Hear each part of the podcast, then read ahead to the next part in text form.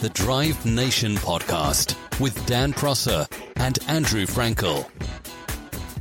Episode 43, and we're talking all about Jaguar. Um, mostly because last week, Andrew, you wrote a very funny piece on Drive Nation about blowing up a couple of very special Jaguars. um, so, uh, as a reminder, but also for people who might not have seen it, can you just run us through that tale again, please? Yeah, I mean, obviously, this year is the 60th anniversary of the launch of the Jaguar E-Type. Um, and I think, as far as British sports cars are concerned, I think that's probably our finest contribution to um, you know the world of cars. I mean, I think in terms of all cars eh, of British origin, it's up there with the what with the Austin Seven and the Mini and the McLaren F1, I guess. And so it's it's a pretty important um, event. And I was just sitting there thinking, how do I write about this? Because everybody's going to be doing the, you know, the story of the E-Type. And I just thought, well, you know, just try and do something a bit personal. And I just happen um, to have, yes, uh, well, I, I, didn't, I didn't, I didn't actually blow one of them up. I just thought that I had, um, but I did blow the other one up comprehensively. So yeah, I, that's that, that, that's what I wrote about. So they were not just any E-types, were they? I, th- I, think you explained in the story there were two original prototypes. Yeah, they made they, they made the, you know, the, first. I think they were the first two E-types. Um, they were prototypes, full of prototype bits. One was a coupe, one was a roadster, unsurprisingly, um, and yeah, and and the roadster the roadster isn't actually owned by Jaguar today, but it is on permanent loan to it. So they so they they effectively have it. Um, but the coupe is owned by a historian um, and writer, a chap called Philip Porter, who is behind the Porter Press. If you've ever seen any of those sort of large and luxurious car books that he does, and when uh, yeah, in the late 1990s, he got this car, and it was a complete. I mean, it, it, was almost in you know cardboard boxes. It was you know it was an absolute start again restoration.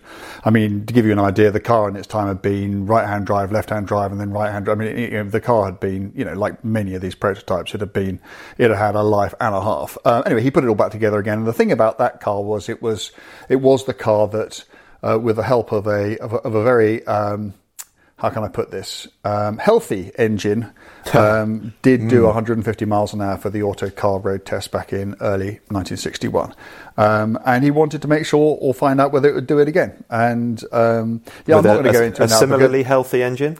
Yeah, uh, well, I mean, it, the, there is a bit of a story behind just how healthy that engine is. On the one on the one side, you will find people who will tell you it was a completely standard engine, and all they did was um, they got one which they happened to know had given good figures uh, on the dynamometer because the way those things were built that way, there was always some difference in the tolerances, and some were just better than others, and so they issued one of the good ones. And at the other end of that spectrum, you'll tell people who, you, will find people who tell you, says, well, basically it's got a Le Mans winning racing D-type engine in it, which it didn't. Um, and so Philip did a huge amount of research into this, um, and, and I did come up with what sounded to me like a plausible spec for the car. So it had, it had, it was sort of the you know, the heads and the manifolds of gas flowed. It had big valves in it. Um, it had um, some clever piston rings which allowed a lot less oil to circulate around the the engine than otherwise it would, and so so it was warm. Well, I don't think it was even hot. So you know, Jaguar always used to claim 265 horsepower for that engine and, and, and, conveniently forgot to mention that, that was a gross figure. I think the normal ones probably gave, I don't know, 220, something like that. And I suspect his one probably gave 250, 260. And anyway, it was enough to coax this thing up to 150 miles an hour in 1961. And in 2000, me and I, I, I called him an eight-year-old Chris Harris in the post, and some people have thought that I meant literally. Yeah, he they wasn't tried to eight years count old. back, didn't they? he wasn't eight years old, uh, but he was. He, he, he, you know, to me, he was because he was just the, the sort of the office lad. Um, but he was the poor sod who had to sit next to me, and there was no room in the car for helmets, and it didn't have any seat belts, and we went barreling around the Millbrook Speed Bowl um, faster and faster with this thing understeering furiously. And then, because of the way the aero on those cars used to work, or more to the point, didn't work, and the back came more and more off the ground, the understeer would sort of turn to oversteer. And I was starting to get a bit twitchy about the whole thing when it when it blew up. Um, and Chris, I mean, the first I knew about it, Chris started pointing to the mirror, which I looked at, looked in, and saw we were towing this ball of smoke around the track with us. Um, and then the engine note changed, and then I thought, hmm, yeah, that's not good. Um, and so yes, and, and I think I, th- I, think it was another complete rebuild. Um, I don't dear. know what I'd done. I'd, you know, but but something very serious. Um, and yet, a few months later, he turned up again with a big smile on his face, uh, with another engine in his car, all the same engine rebuilt, and we went off, and you know, it was fine. And we did 148.2. Anyway, whatever we did, it wasn't 150, but on those speed bowls, because of the banking, uh, cars never go as fast as they could do. But it, whatever we did, it was more than equivalent of 150 miles an hour on the flat. So that's that. Well, that's very cool. It's a cool story, but I actually can't quite believe how brave you are and how idiotic Chris was to sit next to you in this ancient E-Type doing 150 miles an hour around that place. I just, I mean, I must be, I must be soft because I just don't fancy that from either. Uh, to be side honest with you. I, I, to be honest with you, I didn't much fancy it, and the reason I did it was I'd gone all the way up there, and I just hadn't thought about this. It never occurred to me that there wouldn't be enough room to put a lid on. Chris had a lid on, I think. I Uh, think well, he did because Yeah. he's a little one, um, and, I, and I just couldn't. If I could, believe me, I would have, but I wouldn't have been, literally wouldn't have been able to drive the car. Uh, neither of us had any seatbelts because there weren't any belts in the car. And, and, and Oh the thing is, if you go all the way up there and the bloke's there and it's his pride and joy, you're not going to go, oh well, terribly sorry. Um, I'm a bit tall and it hasn't got any belts because you'd say, well, you know, it didn't have any belts when it was new. What do you expect? And I just hadn't thought about it. So, um, because I was, you know, a, a lot younger and perhaps even more stupid then than I am now, I just went and did it, and, and it was fine. Um, so yeah. Ah, live to tell the tell the tale. Um, okay, well that's just our way of getting into Jaguar as a topic. Um, but of course, the story starts well before the E-Type. Um, so let's go back to the start when the name Jaguar didn't didn't even exist. No, I mean, I mean, the start was way back, you know, in the 1920s, um, when Bill Lyons, William Lyons, uh, was living in Blackpool. Um, and he met a bloke called William Walmsley. And we're not going to dwell too much on the pre-war stuff because I don't think it's necessarily the most interesting period. But um, yeah, I mean, they started the company. I think I think Lyons was so young they had to wait until he was 21 before they could even sort of officially get going with it. But it was called Swallow Sidecars, uh, and then started off making sidecars for motorcycles.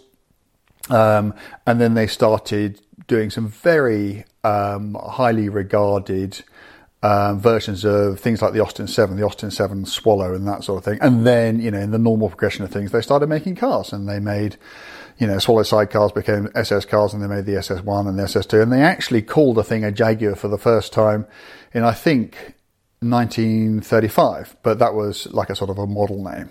Um, and then obviously, and, you know, and, and, and by then, you know, cars like the SS100, um, you know, three and a half litre SS100 is to me one of my absolute dream cars. Um, I'm sure you know what I'm talking about. If not, go and look at a photograph one because they are just gorgeous. Um, I mean, to me, visually, every bit as beautiful as any pre-war Bentley or Aston Martin or or, or, or, or anything else.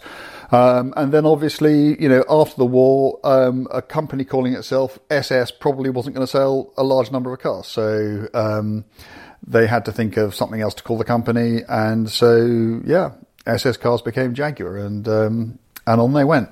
Okay, so Jaguar. When was this? Immediately after the war, so late 40s. Yeah, immediately, yeah, exactly. Immediately after war, I mean, the absolute, you know, their defining product, the thing that set them on the way was the XK120, which someone will start shouting at their smartphone when I say this, but I think the XK120 came out in it was either 48 or 49. Um, and it was it was the most extraordinary car um, because it was utterly beautiful. I mean, you know, if you to me an XK120 with spats covering up the rear wheels. Oh, so you um, will have spats then.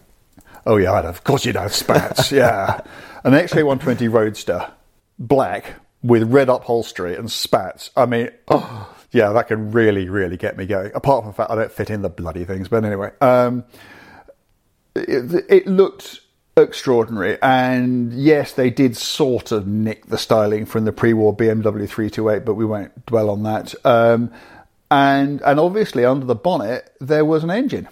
Um, there was a completely new straight six alloy head twin cam 3.4 litre motor, um, which would go on to become, you know, one of the most highly regarded. I mean, if you think what that engine did, you know, as well as power, you know, any number of Jaguar saloons and sports cars, it also powered enormous limousines and it won Le Mans five times. Mm, that's pretty cool, isn't it? this was a road car engine. And also, and also, you know, and, and you, you know, you think of all the other, you know, the, all the sort of English garagista manufacturers, guys like uh, Lister and Cooper and HWM and all that sort of thing, who just because this engine was so strong, it was, it gave such good power, it was so easy to look after. They just went and made their cars, and they just thought, going to power by, of course, you just go and stick an XK engine in it. So. Um, that got them going. Um, and once they had the XK120, um, suddenly, you know, um, all the other manufacturers that were uh, around at the time were thinking, you know, if you think that this was at the same time that Aston Martin was coming up with the DB2, um, and the DB2 had a smaller, less powerful engine. It was massively more expensive than the XK120. I think most people would probably agree with me that although I, I do actually genuinely love the look of a DB2, it's a, it's a slightly unusually looking car. Whereas I think there can't be a petrol head in the world who doesn't think an XK120 is a stunning piece of design. Mm. Um, and it's so, a very pretty thing. I'm just looking at a couple of pictures now. Is you're right. There's a the second image on Google is a black car with the wheel spats. It's a coupe. And it, it looks like it's sitting suspiciously close to the ground. It is, but it looks actually sinister, but also beautiful. Um, yeah, great, great bit of design. Um, and so, okay, so at this point, the XK120 has come along and changed the game. Was it the 120 that uh, broke speed records for yeah. production cars? Yeah, it did. It did. So yeah. Um, uh, Norman Dewis, the great Norman Dewis, my mate Norman. Um, uh, yeah, I mean Jaguar by by that stage they were um, they were very very keen on getting publicity and they knew they were onto a good thing for the car, so they sent him off in you know, production. It was pretty pretty highly modified with a very aerodynamic body, but I mean he went off to uh, this big long straight in Belgium um, and did 170 something miles an hour in one, um, which got an awful. Can you imagine what um, what that would have been like. I mean, I, I, mean, I presume the thing was swerving around all over the place. I don't know, but um, yes, brave boy. Um, and then, sorry, the, just before we skip along, that that engine is it really true that this engine was in production until the nineties?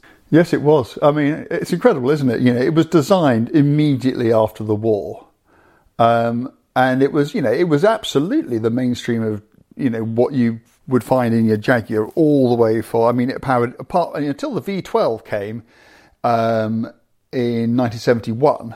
So all through the 50s, all through the 60s, it was the only engine you could have, and they did it in various different capacities. There was a 2.4, 2.8, 3.4, 3.8, and a 4.2. Um, but then they had the V12, but the six obviously kept going all the way through the 80s. And I think the last thing it was in, I think, was some kind of Daimler limo um, which did indeed survive until the 1990s, 92, I think. Um, absolutely um, incredible. Uh, yeah. So the the oldest versions of that engine are older than you, and the youngest versions are younger than me. My goodness, that puts it into perspective. Thank you for that, Dan. Uh, pleasure. That's what I'm here for. Um, okay, and but maybe the the most significant thing about um, the the Jaguar twin cam straight six is what it managed after the XK 120, immediately after. Oh, well, the racing. Yeah. Yeah. Yeah. I mean, it wasn't really designed as a racing engine. I mean, you know, we think about the V12, which came into production in 1971. They started talking about a V12 engine for racing in 1951. Okay, they weren't that keen on the six-cylinder engine for racing purposes because, I mean, it really was built as a road car engine, and one of the reasons you could tell that was it had a very long stroke and a very narrow bore because back then uh, cars were taxed on the width of their bores, and so you know all early engines like that are. T- I mean, that's why they all have so much torque um, because they're these massive long strokes and these tiny little bores, which is great for road car use because, as I say, you get lots of low down torque and that's great. Um, but it's hopeless for racing because you just can't get that kind of power. And at the same time, they were up against the you know V12 Ferraris um, in you know right throughout their 50s racing campaigns. You know the V12 Ferrari was like kind of the, the staple opposition, um, and you know they wanted an engine that could compete. And, you know, they had a 3.4 litre straight six up against 4.1, 4.5 litre V12 Ferraris. Um, and so they started very seriously thinking, in fact, what they did, their idea was that they would effectively create, they get two XK engines. Um, and stick them um, on a common crank, but with a very short stroke. So instead of being what they call an undersquare engine, where your stroke is longer than your bore, it would become an oversquare engine. Um, and they, I think, I mean, it was all scoped out. It was going to be a five litre V12, not the five litre V12 that went into the XJ13 in the mid 1960s, um, because the early 1950s V12 never came to anything. But you know that was the plan, and it was only when, despite it all, Jaguars started winning Le Mans that they thought, oh well, maybe we don't need to do this. And they didn't because, you know, the XK engine was good enough, and particularly once Malcolm Sayer, the gifted, the genius aerodynamicist, um, was designing their racing cars for them.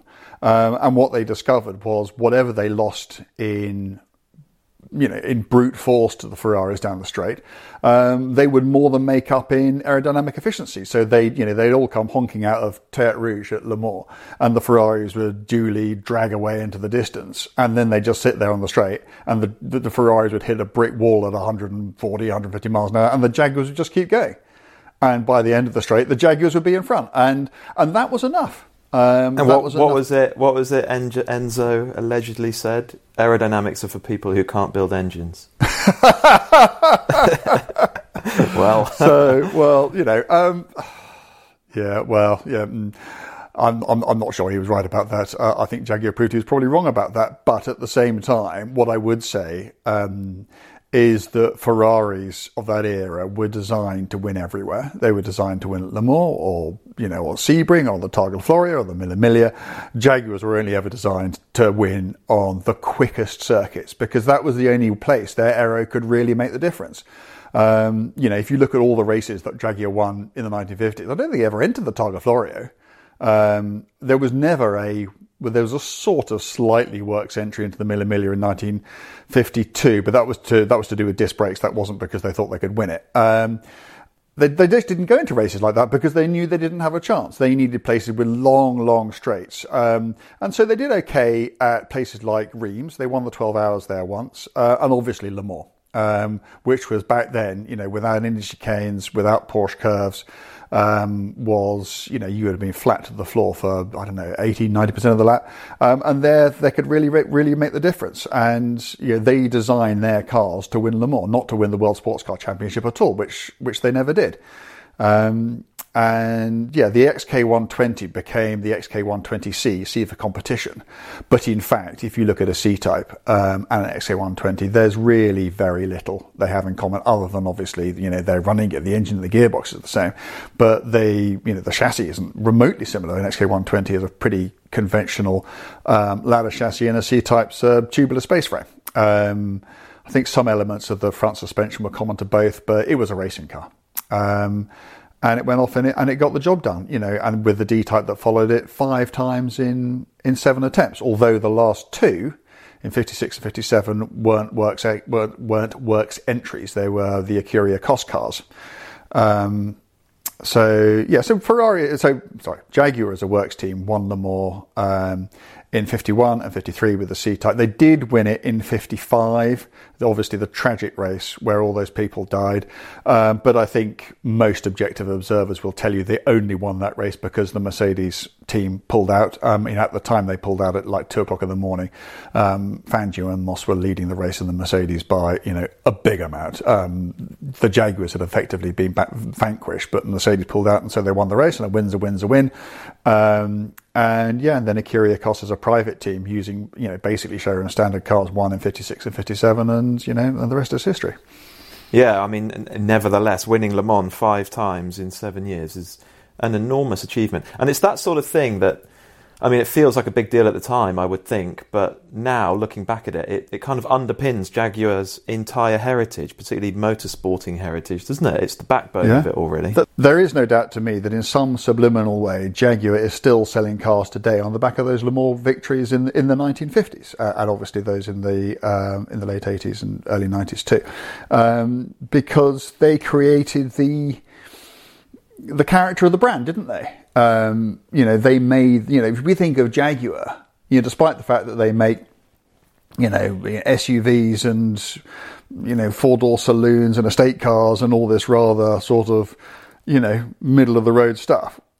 Jaguar is a sports car brand, isn't it? And why is Jaguar a sports car brand? Jaguar is a sports car brand because it won Le Mans five times in seven attempts in the 1950s, and that's where it all comes from.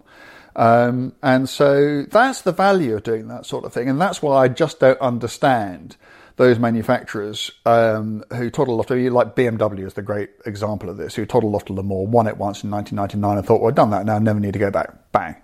Um, you know, you got to make it stick, and you know all those other great teams, you know, Bentley and Ferrari and Ford and Audi and you know and and obviously Porsche um, have have got that point and have know, done great things for their uh, for their brands because of it.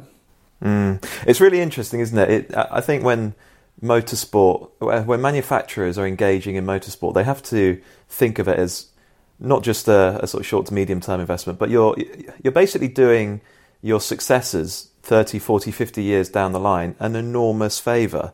Um, I, I think about Toyota when it finally won Le Mans for the first time. Yeah.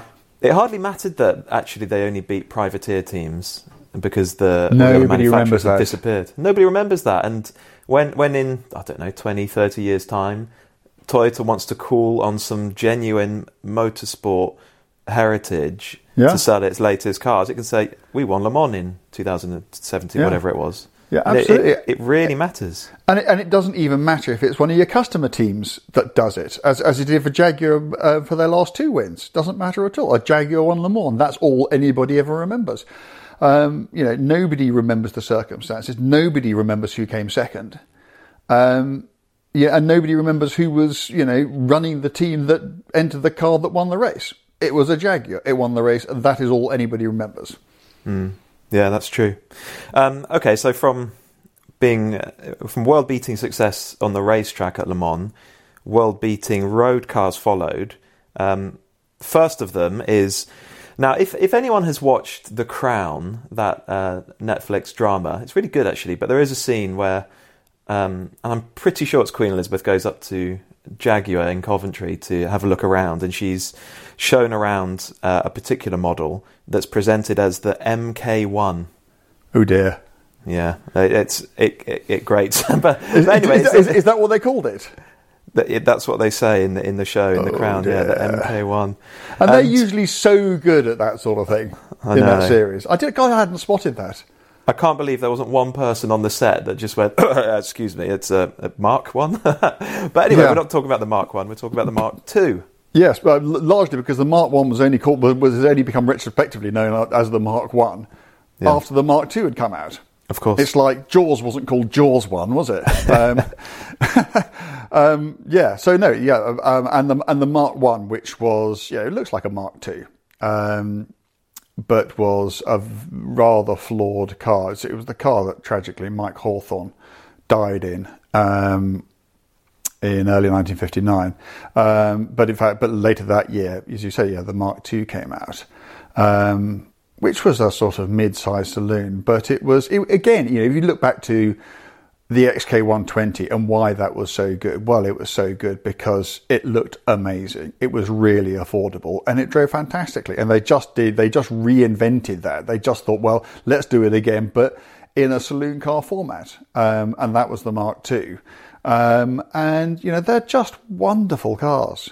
Um, you know, you think of Mark II now as, you know, if you, I mean, the, the most desirable uh, is the manual 3.8 litre. So it's the m- manual gearbox with the biggest engine they could shovel under the under the bonnet. Um, and the, most of them have been breathed on, warmed up because they're just so easily easy to tune. But if you just go and even just go and drive, which I did quite recently, a nice standard car, and you think this thing is over 60 years old, it'll just blow your mind away because it's so good. It was such a, you know, on one hand it was quiet and it was comfortable and it did all the, you know, big saloon things that you needed to do. And on the other hand, I mean, they were complete weapons. I mean, that's why they were beloved by sort of getaway drivers and bank robbers and all that sort of thing, because they were just, they were so rapid and you could still get lots of loot and, you know, conspirators in there with you. And, uh, yeah, brilliant machines. And I don't know if I'm sure many people listening to this have seen them racing at um, at Goodwood, and you know, guys like Grant Williams, you know, sending them as sideways as you can possibly be imagine anything going sideways. Um, and you know, I mean, as, as if you're my sort of age and you sort of grew up watching, you know, the Sweeney and things like that, they were just part of your upbringing because that's what all the bad guys drove, and it was just yeah, they're yeah, I'm very very fond of those things. I think I remember reading or hearing somewhere that the police had to get Mark IIs because they were the only things that would keep up with Mark IIs. Yeah, well, yeah, well, absolutely, absolutely, yeah, and, and, and, you didn't want to get the Mark II with a 2.4 liter engine in it. That was uh, that was uh, that that was that wasn't going to be good. So you, yeah, you get a 2.4, or 3.4, or 3.8. 3.4 is actually, I think they made more 3.4s than anything else. Um, and a 3.4 is actually more than good enough. There, there's, there's not a huge amount of difference. Um, but obviously, if you can get a 3.8 and you can get manual gears, um, that's what you want to go for. But you pay proper money for those now. Oh, do you? Um, okay, so a couple of years after the Mark II, in 1961, as we've said, the E Type arrived. Um, we've spoken a bit about the E Type already, but uh, let's just um, briefly touch on it again because w- what did it change about the sports car world? What did it do that was new, apart from look very beautiful? Well, um, a bit actually, quite a bit. Um, obviously, it pulled the same trick that they'd pulled with the 120 and with the Mark II, insofar as it was more beautiful than anything else that was out there, and it was half the price of anything else that was out there. Um, and it drove beautifully, but you know, this is this is absolutely learning from the track. It also had a you know monocoque construction um, when you know Aston Martin and Ferrari, who were the rivals in all regards other than price, um, were still using ladders or space frames or some hybrid between the two um, because Jaguar had done so well with the D type uh, at at Le Mans, and, and the D type had this. Well, they call it a semi monocoque, but let's just call it a monocoque construction. They carried it over. It also had fully independent rear suspension, which no Aston Martin or Ferrari of the time. So here was a car which was at least as beautiful, probably more beautiful than anything else that was out there. Um, it had all this amazing technology on it, and it was half the price. I mean, go figure. I mean, it must. They must have just thought, what have they done? How could they have done this? And how can they afford? And you know, and and, and as you know, they just sold. You know, they, they just couldn't make enough of them. Um, and it was it was an absolute landmark car, the E-Type, because it democratized the sports car. I mean, if if before the E-Type you wanted to drive a car that looked that glamorous and go that fast, well, I mean, you basically had to go and buy yourself a well, I mean, a DB4 Aston at a pinch, although it wasn't as quick, um, or you know, a 250 GT Ferrari, which would have you know broken the bank. And yet here was the E-Type, um, you know, and it wasn't a cheap car, but it was certainly wildly more affordable um, than its rivals. It looked probably better than any of them, and it was far more technologically sophisticated than them. I mean, absolute landmark, groundbreaking car. Wow. That's cool. Um, okay, and then the third car in the the world beating triumvirate of this era was the XJ6, um, 1968.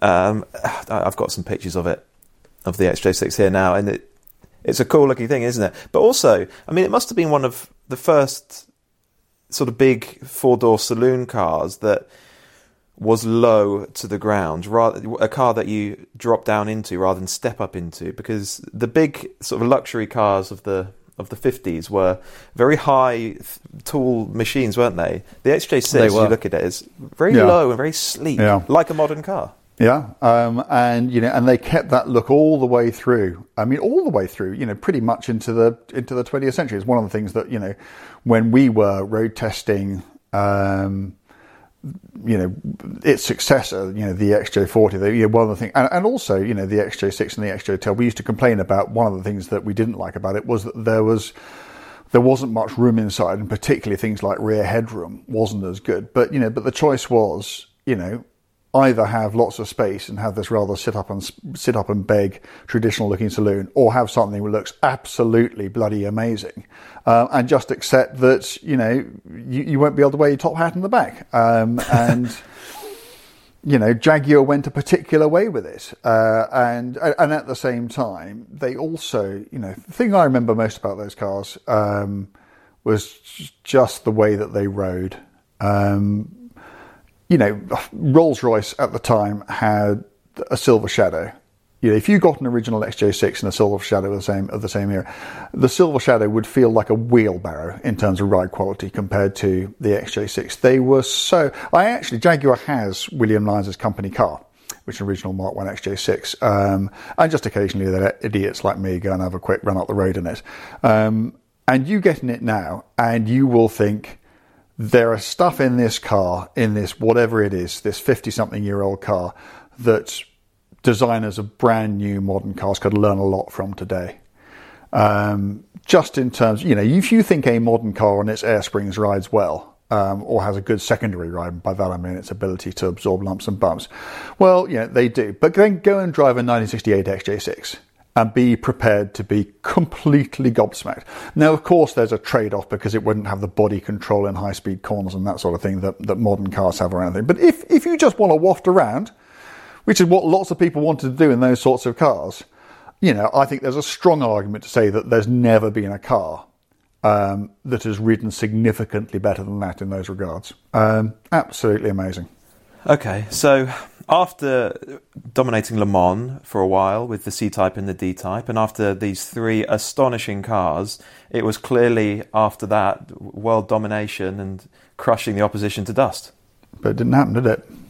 Why not? What on earth went wrong? Bizarre, isn't it? Ah, well, what went wrong? I mean, the British motor industry went wrong. I mean, Jaguar got sold to the British Motor Corporation in the, I mean, before the XJ6 came out, but long after the XJ6 would have been um, agreed upon, so they knew what it was going to be. Um, and then, you know, all the things that went wrong with the British motor industry. Maybe one day we'll do a podcast on that when we're feeling particularly down on the dumps. Um, but it was, you know, it was, you know, the build quality wasn't right. Um, the vision left the company. Um, they just, you know, they had a formula and they'd done it with the XK and the Mark II and the E and the XJ, and it worked. And I've, I've explained what that formula is during the course of this of this podcast. Um, and yet they decided, you know, short termism set out. You know, if you just look at what happened to um, to the E type, um, this unbelievably pure, gorgeous thing turned into. Okay, I mean, I'm not going to give. You know, lots of people give the V12 E-Type in the mid 70s a real kicking um, because it wasn't what the original was, and it wasn't. I'm not one of those people. I can see that it's a car of, you know, of some merit, but it was it it was a poor shadow of its former self. It was overweight. It was visually compromised. It was soft, and and and they just hadn't carried the vision through. And then you look at the XJS, again, a car that, you know, God, I'm old enough to have tested the back end of the XJS when they were new cars. Um, um, you know, and I think the XJS is a car of considerable charm. But goodness me, it wasn't an E-Type, was it? You know, 1975 when that came out, you know, this is, you know, our replacement for the E-Type. Well, really? Okay. Well, you know, it's it's it's got a nice engine in it. It looks a bit old. It's quite comfortable and it's got a certain sort of loose charm. But it's not absolutely well beating. You, you're not going to get the people in Newport Pagnell or Maranello just quaking in their boots, thinking, "How on earth do we respond to this?" Um, and yeah, it was just it just didn't work out. Um, and the, basically, yeah, I mean, you know, there were there there were the processes and there were the, all the things that um, went wrong with the British motor industry in general, and you know, the British Motor Corporation in particular at that time. Um, but if I could put it into one thing, I would say just for whatever reason, the vision was lost, um, and yeah, and they were near enough sunk because of it. Okay, that's interesting. Do you reckon it was close to going bust and might it have disappeared, or was there always too much goodwill? And no, I think it um, would have um, done. I mean, you know, I came into the business in 1988, and in 1989, Jaguar got sold to Ford, um, by this stage they produced uh, to an immense fanfare the XJ40, uh, which was the successor to the XJ6, and this the XJ40 came out in whenever it was, late 80s. Um, with you know a whole new series of engines, the AJ6 engines, um, and we had a long termer at Autocar, and our editor at the time, Bob Murray, he wrote his final long term report as an open letter to Jaguar explaining why this simply wasn't good enough. I mean, the car, it had some, you know, some great, you know, it, it, it, did do some really good Jaguar stuff well. I mean, it handled well and it rode well. So the sort of, you know, the hallmark things that you'd want a Jaguar to do, it did sort of do. But um, it was so unreliable you just couldn't recommend anybody actually puts their hand in their pocket and spent their own money on one of these things. Um, and you know, it was it was it was actually a pretty terrible time. Um, and you know, things had actually started to get better in some regards. Um, John Egan was running the company, and he was a very savvy bloke. And you know, obviously, you know, competition success had started to come again. You know, Jaguar had won the European Touring Car Championship with the a very successful Tom Walkinshaw campaign over three years with the with the XJS, and and then Tom had used that as a sort of springboard to get Jaguar back to Le Mans with the um, XJR, whatever it was, the six, uh, the eight, the nine, and the twelve. Um, and that was great. Um, but no, what saved Jaguar, or what certainly kept Jaguar going, um, was it being sold to Ford um, in 1989. So, and you know, and that that started a whole other chapter, um, which again, um, and maybe we'll go into this in a minute. Um, you know, was quite promising, but never quite turned out to be what we'd all hoped it would be. Let's talk about one of the most famous, most recognisable Jaguars there's ever been. Um, but I can see in your notes that you've put the word debacle after. Oh yes, yes, yes, that one, that one. I was trying to try and work out which one you were talking about. Oh, the 220. Yes. There's a. I saw a photograph. I tweeted it actually. A photograph of an XJ220. It's just a. It's a car cornering, but it's a nose-on shot, really low down, and it actually doesn't look like a car at all. It's so wide and so low. It, it just looks astonishing. Um, I think even now they, they look spectacular. So long, but I mean, you're right. The whole thing was was debacle is the right word. I mean, it wasn't all Jaguar's fault by any means. The car was actually designed by a bloke called Keith Helfet, and I think it's a it's an amazing piece of work. Uh, I really, really do. Um, but um, I'm sure lots of people know the story. The car made its debut as a kind of, concept, but they they'd said that they were going to make it um, at the it would have been the Birmingham Motor Show in 1988. Um, and you know, I can remember seeing this thing there, or maybe it was Earl's Court. I think it was Birmingham. Um, and it had it was it was it was one of the biggest cars I'd ever seen of any kind, and yet it was a mid-engined, you know, two-seat supercar. But it had this, it had the V12 engine in it, but with a 48 valve cylinder heads. It had four wheel drive, and it was absolutely enormous, but it looked incredible. And you know what? The, the key thing to remember is that this was right at the back end of the sort of the Thatcher bull market, and you know, even total idiots, um, well, like me, for instance, uh, had been able to make money in the city at that sort of time, um, and the orders came flooding in, and you know, everything was all rosy. Then spool forward whatever it is, three or four years for the concept to actually make it into reality and the world's a very, very different place. And the 220 is a very, very different car. I mean, the, the V12 is nowhere to be seen. In it, in its place, has come this three and a half liter V6 of unknown origin, but which people continue start talking about. Actually, is this the same engine that um, was found in the back of the 6R4 um, Metro rally car? And it was a very close related, relation to that. I don't think what anybody actually knew, and it's probably as well that they didn't, was that the engines also a very close relative of the pushrod V8 Buick engine that Rover bought. Um, you know, it was basically it was a pushrod V8 Buick engine, um, but with um, twin cam heads put on it um, and a couple of cylinders locked off it. Um, know, that's where it and obviously a couple of turbochargers uh, uh, uh, attached to it. Um, but the thing is, is that by then, you know, all the people who'd got so excited about the car in 1988, none of them had any money anymore. They'd lost the lot because the world by this stage was in a global recession, and the last thing they wanted um, was some you know, ruinously expensive car. I think it cost four hundred and three thousand pounds um, turning up on their you know, back then, turning up on their drive, and of course. Because the car had changed so much, that was the excuse they needed. And they just turned around and said, "Well, that's not the car I ordered." You know, I ordered a car with forward drive and a massive V12 engine, and what's this thing? It hasn't got any front drive shafts, and apparently half the engine appears to have gone missing. um, and, you wouldn't be happy, would you? Well, you wouldn't, but you know, but at the same time, you know, there's no concept car that's ever made it into production in the same state. It's not the way the world works. You know, I, I mean, Jaguar. I mean, I have some sympathy with Jaguar in that way. What I have no sympathy for them at all is their decision to then try and sue the owners to try and find, you know, and in PR terms, I mean, you know, that is, you know, that is chapter one, page one, line one. Don't do it. Don't sue your owners over things like that because, I mean, and, and that's really um, what did for the car. Um, and there was no coming back. And it was, it really was an amazing car. You know, don't forget this is you know before the McLaren F1. Um, it was kind of like the stepping stone. It was the stepping stone between you know the very traditional supercars that had been around up to that time, the sort of the, you know, the Countaches and the Testarossas and that sort of thing, uh, between that and the utter insanity that was the McLaren F1. And, you know, don't forget this is a car which, um, albeit with its cats taken off, did do, I think, 217 miles an hour. Uh, with Martin Brundle driving it around the back circuit, which meant it would have done 220. Um, and that was just like, you know, back in the day when this was, you know, a short number of years after the F40 had become the first car ever to do more than 200 miles an hour, and here was one which did 220. I mean, that's a big step.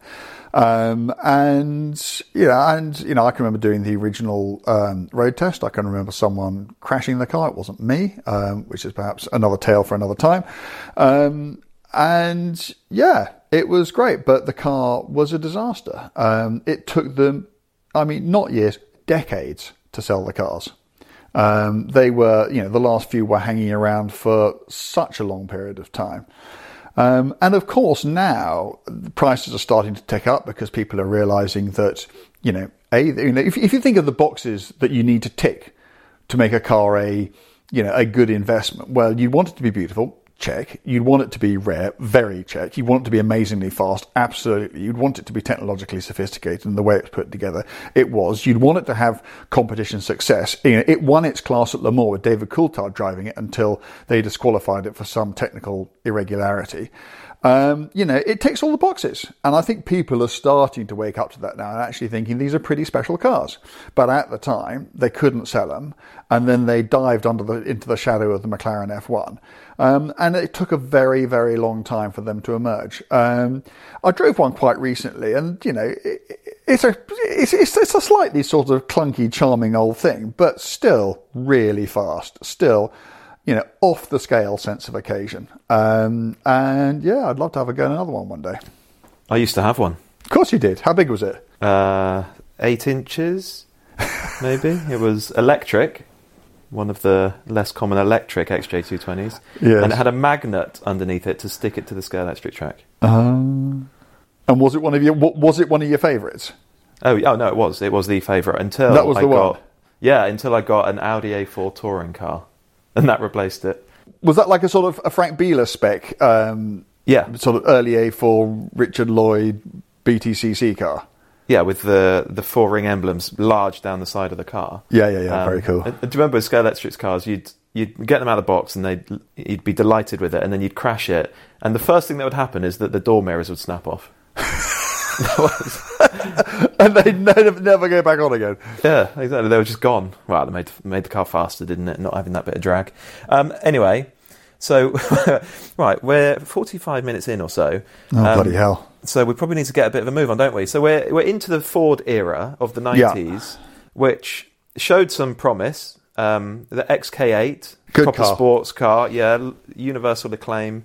Um, XK8, I, I, I know we need to keep moving, but XK8 was, its genesis is just quite interesting because it's the car Jaguar refused to build. And by that, let me explain. Um, Tom Walkinshaw uh, when Jaguar were looking to replace the XJS, um, Tom Walkinshaw went because he'd raced the XJS and he knew the thing inside. I went to Jaguar um, and said, uh, "Look, we could do this. We can just reskin this car, and it'll be absolutely amazing, and it'll cost buttons because it'll still be the same car underneath." And Jaguar went, "No, no, no. We need an all-new sports car. We're going to build this thing called the XJ41." And Walkinshaw went, "Fair enough." Toddled off to Aston Martin and said, "We'll do your DB7," um, and that's where the DB7 came from. Um, and then Jaguar went and pursued the XJ41, which got bigger and fatter and heavier, and you know, and, and, and suddenly got to the point where um, it was never going to make it. Um, and Ford canned it and said, "Well, why don't you just reskin the, XJ, the XJS?" And that was the XK8 um, with a with a fantastic V8 engine in it, um, which is still around to this day. Yes. Well, it, it's baffling, isn't it, that they were able to make a, a cracking car out of quite an old platform. Um, so that car worked for them. But yeah, as you've noted, there there seemed to be an element of complacency or laziness at this point. Well, Um, yeah, I mean, it, it got an attack of the Fords, didn't it? Um, and you know, Ford was they wanted a return on their investment, um, and they thought, you know, they stuck it in this thing called the Premier Automotive Group, didn't they? With the other stuff that they bought, so there was Aston Martin was in there, and Volvo was in there, and so on and so forth. And and, and they just thought that you know, their platforms were good enough for anyone, and you could create a thing called an S type and stick it on a, you know, a Lincoln platform, and you could make a thing called the X type and stick it on a Mondeo platform because they looked different and were called Jaguars. Everybody think, well, that's fine, and it just wasn't. It just wasn't even close. I mean, the S type and the X type, both in styling terms, which is so important to Jaguar. Um, you know, the the S type did you know retro in all the wrong ways, and the X type just looked odd. Um, and so there was nothing, you know, and don't forget what they were up against, you know, E classes, five series, three classes, C, three series, three uh, C classes, you know, just so much stuff, which was, and you know, if you're going to go up against a three series BMW, you've got to give people a reason to not buy a three series BMW, and they didn't. You can't just say, well, it's a Jaguar. Okay, it's not as good to drive. It's uglier. Um, its underpinnings are, you know, are, are, are very um, by those standards, run of the mill. Um, and yeah, and, and and it didn't work, and it all went terribly wrong. And then Ford started losing huge amounts of money, um, and needed to offload it. Yeah, and it's a good job they did, really, isn't it? Because it was Tata who took control in 2008, um, and that just allowed Jaguar to be Jaguar again, or specifically Jaguars to be Jaguars again. Yeah, I mean, I, I, I think that you know the Indians were, were so good, and and to an extent still are, but you know certainly in those early days, um, I just loved the approach, which was, you know, you guys know the brand, you understand what a Jaguar should be, um, and we'll just you know we'll back you, um, you know, financially and in all other ways, um, and don't disappoint us. And they were just able to get on with it. Um, and then cars like, you know, it's only just gone out of production. Um, but the, you know, the, the new XJ came out in 2011. What an amazingly cool piece of, piece of kit that was. Um, fabulous interior design. Uh, and then, you know, and they did the, the F type, um, which, you know, in 2013 when they came out, we all thought was, you know, pretty amazing. And, you know, and, and, you know, and, and we've gone on from there. Um, there have been some, I wouldn't even call them hiccups. There have been some, some cars which yeah, haven't been that great. I mean, I think people look back at things like the XE and the XF, which are obviously both still with us, and I think they are fine, perfectly serviceable examples of what they are, uh, and nothing like you know, um, the, the frankly the sheds that things like the X Type were. But even so, I don't think that either of those provided a sufficient reason for people to get out of their Audis and their BMWs and their, and their Mercs. Um, but something like an F Pace does, you know, an F Pace, um, when that came out, you know, I'm not a huge fan of those sorts of SUVs, but within its class, when the F Pace came out, it was, the, it was the best car that there was. And I think it's actually aged very well. I think it's, you know, um, you know, because it's quite light, because it's got an aluminium architecture on it, um, and because it looks good, um, thanks to, you know, Ian Callum, uh, it's a really credible piece of work. So, you know, Jaguar is still doing some good stuff um, today. Yeah, the F Type. Let's talk about that a little bit because, yeah, I remember doing the original launch. I think it's in the north of Spain. Um, yeah, 2013, uh, and it was a good car. And uh, the thing, I think, the thing about the F Type is that it's very good despite the limitations that Jaguar was up against. Um, for instance, the the V6, which you can't get anymore, was literally the V8 with two cylinders blanked off. They're still there. The cylinders are still underneath the bonnet. They're just blanked off, um, and that gives you a I V6. I didn't know that. It's yeah, it's been I've heard it a few times, and it's been confirmed to me by at least one insider. Um, I didn't know that. to the point where they, I think they'd commissioned, you know, those wonderful uh, technical drawings, um, and the the artist wanted to know what to do with the V6 model because he'd clearly have to have the two blank cylinders there. Um, so I think they, I think they only did that car from, uh, you know, head on rather than in profile, so that you wouldn't be able to tell. Um, and the other thing about the F Type is that it, it uses a sort of chopped down version of the XK platform, doesn't it? That came before it. So it's aluminium, but it's it's still a heavy car. It's old, relatively old technology. And I remember weighing the four wheel drive V8 models um, at eighteen hundred kilograms, more or less. Um, that's what 200, 250 more perhaps than a 911 Turbo, which is a more usable car and faster. I mean, were those early cars? So were those the early cars? They would have been convertibles, presumably. No, these weren't very, very early cars. These were coupes. Yeah, I mean, yeah, it was it, it was quite a heavy car, but it was good. It was it was it was a good, you know. I I, I still enjoy driving. I mean, I, I, I actually the one I enjoy most at the moment is the two liter car, the three hundred horsepower two liter car. I think that's you know for the money. I think that is a you know a credible uh, opponent for an entry level you know car in that class, be it a you know a Supra or a Cayman or whatever or a TT, in a way that frankly the whatever they're calling it, the 575 horsepower um, F-Type R is not a credible opponent to a you know a 911 these days. Um, Yeah, yeah. The V8 ones they they cost big money. You can spend eight um, six figures on a, an F Type, and at that money, it just it's out of its sort of comfort zone, isn't it? Really. yeah, yeah.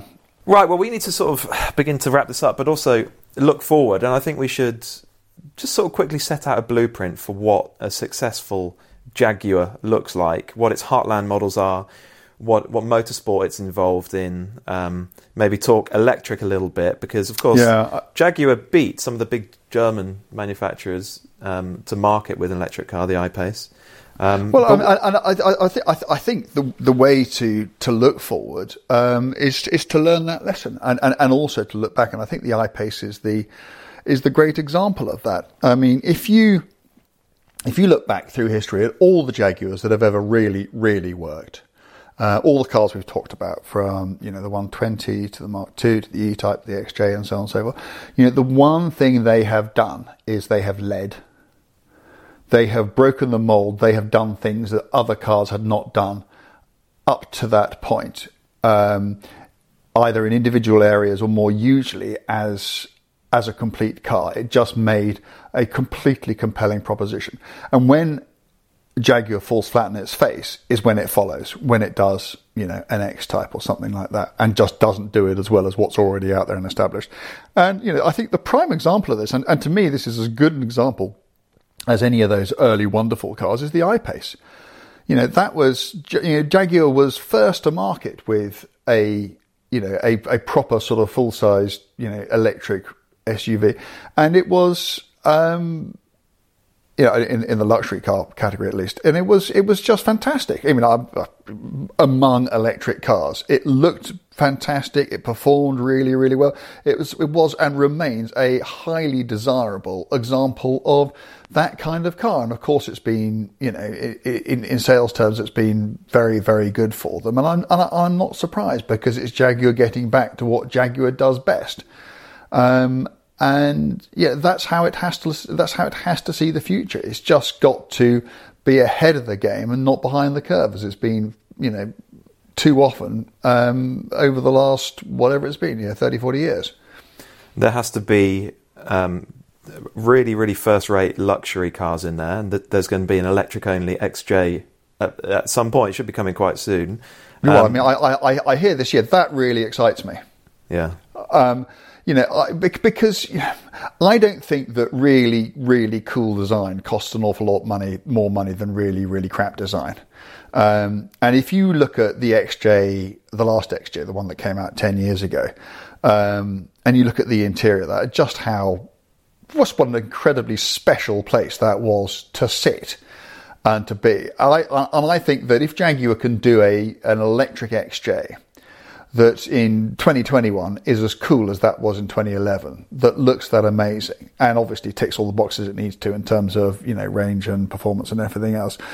That could be a really, really compelling car. Um, and, and, a very Jaguar car. Um, so, you know, I'm just keeping everything crossed for that because I have high hopes. Indeed. Yeah, and in this blueprint of ours, there also needs to be a, a first, a, a, top draw sports car, doesn't there? Um, and inevitably, to reach the volumes that a company like Jaguar needs to, it does need to sell SUVs. Sadly, um, it'd be it'd be good if they were more F pace than E pace, though, wouldn't it? Oh, um, the E pace. What were they thinking? uh, yeah. God, just give us twenty seconds on that. I've never driven. No, one. do you know? What? I'm not going to. Uh, oh, most disappointing okay. Jaguar I've ever driven, and I probably okay. include the X Type in that. Okay. Um, you know, uh, no, compare, Mm, no, let's not. Let's not go there. Fine. Well, last question then, and to wrap this up, and we've got literally a minute. Jag- does Jag- Jaguar need to be involved in motorsport, and does it need to be involved in a more engaging form of motorsport than Formula E? Uh, to me, yes, absolutely. To me, and I know that Jaguar's been in Formula E for a while, and I know James Barclay, who runs their team, um, and you know, I think they're doing an increasingly good job. But to me, when I think of racing Jaguars, that's not what I think of. And maybe that's because I'm a 55 year old bloke who's stuck in the past. But I, would be interested to know um, what youngsters think of it. Um, you know, to me, Jaguar needs to be. I think Jaguar does need to be racing again. Um, and, and, and, I, I think actually, if they just had a presence, I think that would be fine. If they just did customer cars, that would be fine. And I hope that they are looking at things like LMDH or an LMH, these new um, series that they can race in the, either the World Sports Car Championship or the WEC as it is now, or or over in America, or both. Um, because to me, that's where Jaguar's heartland is. I think that there's plenty of opportunities in the future for them to be doing that in a way that is entirely, forgive the word, synergistic with their uh, future aspirations and direction that they want to go in. Um, they'd be up there competing against, you know, all their big competitors. Um, obviously, you know, Jaguar is a very small brand. It's not it's part of quite a large company, but it's a very small brand, and there's not going to be a huge amount of money to go around. But you know, I would love to see Jaguar go into one of those. Uh, you know, something like LMDH, where it's all almost all off the peg stuff. Um, and you can do customer program and yeah, it would just be great. And, and I don't think they would need to win. I don't think people would think, well, if Jaguar went back to Le Mans, they'd have to win first out because, you know, I think people have their expectations. I think people would just love to see them out there. And as long as they are in the mix and, you know, cutting it with, you know, with Porsche and with Audi and everybody else who's doing it, then, you know, I think that would be fine. Um, but yeah, um, to me, I'd far rather they were doing that than, um, than Formula E.